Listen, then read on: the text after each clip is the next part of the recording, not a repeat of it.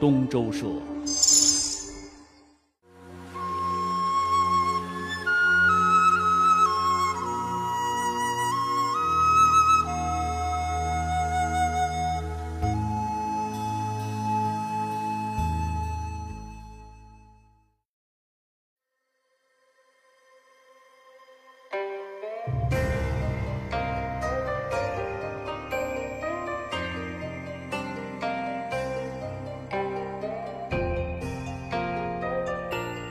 这块匾牌啊，是2012年世界各国驻中国的大使馆联合授予都江堰的。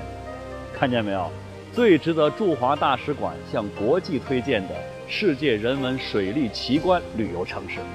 哎呀，没办法呀，作为全世界现存年代最久远、迄今仍在使用的水利工程，都江堰想低调都难呐。而这一切都得归功于李冰。可以说，如果没有李冰，就没有今天的都江堰水利工程，也就不会有沃野千里、群屯久驻的成都平原，更不会有物华天宝、人杰地灵的天府之国了。可见李冰啊，对于四川来说是何等的重要。因此，自古以来，四川的老百姓都把他奉为川主。川主什么意思？四川的主人，啊，时常要去拜祭的。尤其是在去年。经过无数专家学者、历史学家、一些文化大咖他们的反复论证，首批四川十大历史名人尘埃落定，都江堰水利工程的缔造者和天府之国的开拓者李冰，当然是成功入选，成为四川人民的精神象征和文化符号，指引着我们砥砺前行。但是，我们真的很了解李冰吗？我想，对于很多人来讲，李冰可能是一位你既熟悉。又陌生的历史名人。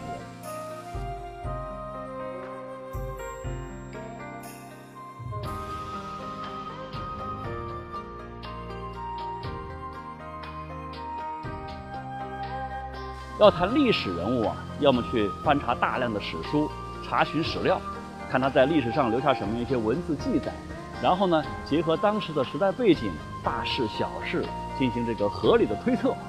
这个过程啊，类似于侦探破案，啊，文字记载呢是主要证据。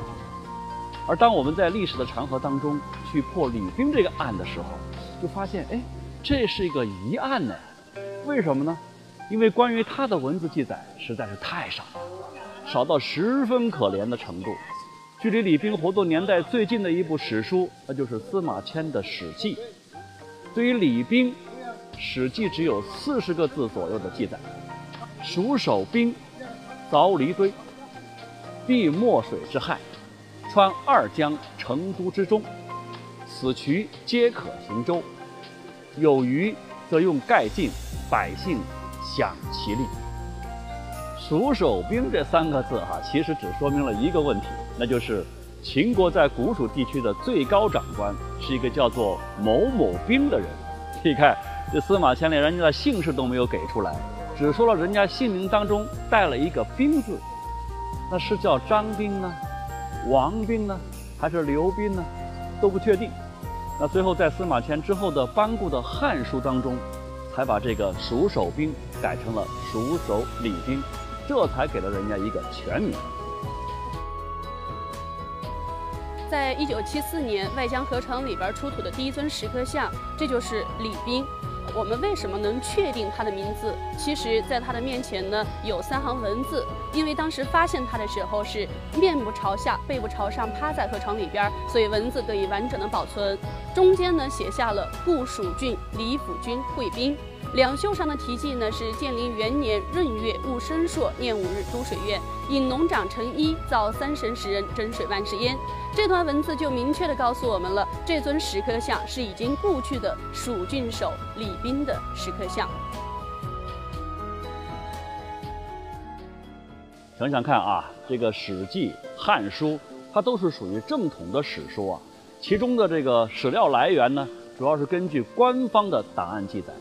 司马迁的老人家曾经是到过都江堰采风的，他一定收集到了关于李冰的不少资料。那他为什么不把它写到《史记》里面去呢？这实在是让人感到非常奇怪的一件事情。不过，在正统史书之外的野史和文学作品当中，啊，关于李冰也有一些记载。他是来自于我们四川的另外一位历史名人，西汉时期的大思想家、大文学家杨雄。杨雄在他的《蜀王本纪》当中就明确提到了李冰的全名。杨雄生活的年代在司马迁之后，班固之前，所以呢，估计班固他知道蜀首是李冰，说不准就是从杨雄那个地方得到的消息。哈，那么到了东晋啊，又有一位叫做长渠的文人，写了一本关于四川历史的《华阳国志》，其中呢，对于李冰就有了比较详细的记载，还描述了他是如何治水、如何修建都江堰水利工程的。但是，也就是从这个时候开始，出现了神话李冰的倾向。这位蜀郡太守啊，不仅上知天文，下知地理，还精通法术啊，能打败岷江当中的妖魔鬼怪。再往后，那就是层出不穷的各种民间传说了。好，关于李冰的姓名呢，我们就先说到这儿。接下来，我们再来说一说李冰他究竟是哪里的人。看。关于这一点，也就是关于李冰同志的籍贯问题，长期以来啊，学术界也一直是众说纷纭。关于李冰的籍贯呢，一直说法不一。有学者认为李冰是秦人，也就是现在的陕西；也有人说他是巴人，还有人说他是蜀人。当然，最多的一个说法就说他是山西人。呃，是在一九九九年的时候，有李氏后裔。叫李宝生，当时在读到《都江堰》这本书的时候，当中提到了李冰这个人呢，生卒不详，出生地不详。当时他就想到了自家族谱上就记载了始祖李冰附属治水的记载，在万分激动之下呢，就给都江堰市政协写下了一封信，千古之谜得以解开。但是在当时呢也有争议，因为他这本族谱当中呢只从第五十二代写到了七十代，之前的完全没有记载，所以呢就有了一个说法，说在历史上呢也出现过把前辈古人、呃名人作为自家始祖的这样一个现象，但是在目前的版本当中呢，也只有说他是山西人的这个论据是最为有力、最多的，所以。在目前哈，我们就呃，相当于是潜移默化的就认为他是山西运城人士了。当然，所有这些说法，它都只是一个推测，啊，因为这个佐证不够啊，而且呢，都无法得到证实。不过，关于李冰啊，也有一些情况是得到了学术界比较普遍的公认，比如史学家就根据各种典籍，就推算出。李冰应该是秦昭王时期的人啊，大约是在公元前二七六年到公元前二五一年前后担任过蜀郡太守。那么上任的时候可能是刚过了而立之年，也就是三十出头吧。你想一个三十来岁的人被秦国委以镇守蜀地的重任，啊，很有些不可思议。我想他一定是有十分优秀的地方。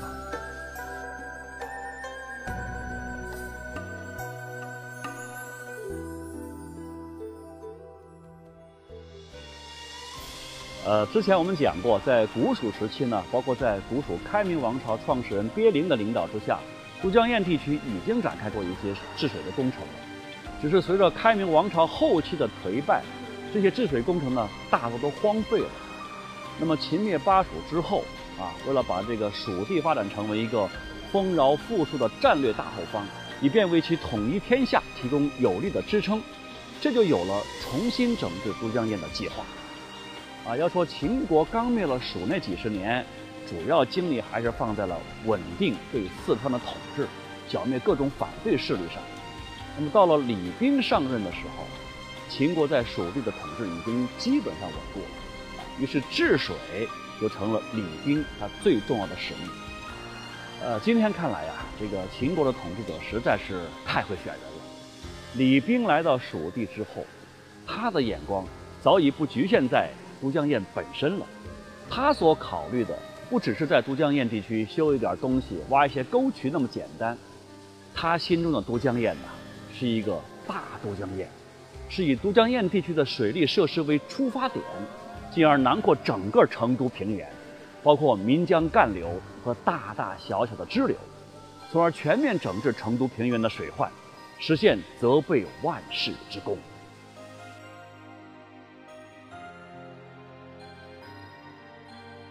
李冰不光修建了都江堰水利工程，还凿混崖在今天的乐山县，然后导文锦江在今天的邛崃市，还开具了中国第一口盐井广都盐井在今天的双流县。所以啊，千万别小看了李冰啊，小看了他所设计修建的都江堰水利工程体系，要往大了去看，要从成都平原这个层面上去看，从整体上、系统上。具体来讲呢，这个体系包括三大单元：第一是防洪，第二是灌溉，第三就是航运。这三大单元无所谓先后啊，是相互结合、相辅相成的。而要实现这三大单元的功能呢，都江堰地区它是一个关键，要从这个地方开始先进行分水的工作。从大禹的时代开始，古蜀先民就在都江堰地区有分水的活动了积累了很多经验。李冰呢，把这些经验就发扬光大，在都江堰地区呢，就兴建了一系列的水利设施，其中就包括著名的宝瓶口、啊鱼嘴、飞沙堰等等。在修建过程当中，李冰就采取了一些古蜀地区特有的技术，比如龙石技术、抹茶技术等等。那分水之后啊，岷江就变成了内外二江。这外江呢，也就是现在的金马河啊，从成都平原边缘流过，干流支流很多呀。那内江呢，就是从成都平原中部穿过，它的干流和支流就更多了。大家所熟悉的锦江。啊，沙河、江安河、清水河等等，都是属于内江系统。还有成百上千的沟渠纵横其间，内江、外江的干流、支流、沟渠，都是巧妙利用了成都平原的地势，啊，在原有的一些河道基础之上施工连通的，它们构成了一张巨大的农田水利网。啊，不仅可以泄洪放水，远离水害，更能够滋润万物，养育生灵。因为水利工程选址的科学性，凿开宝瓶口过后，引水进入成都平原，既能起到引水灌溉、控制流量的作用，又能起到防旱抗洪的作用，这样可以一劳永逸。再说说航运啊，虽然今天我们已经几乎看不见有舟船行驶在锦江或者是清水河上了，但是直到近代，它们都是一条条繁忙的水道。马可波罗，一位元朝时期来华的国际友人，就曾经到成都一游。成都的水运业之发达，给他留下了非常深刻的印象。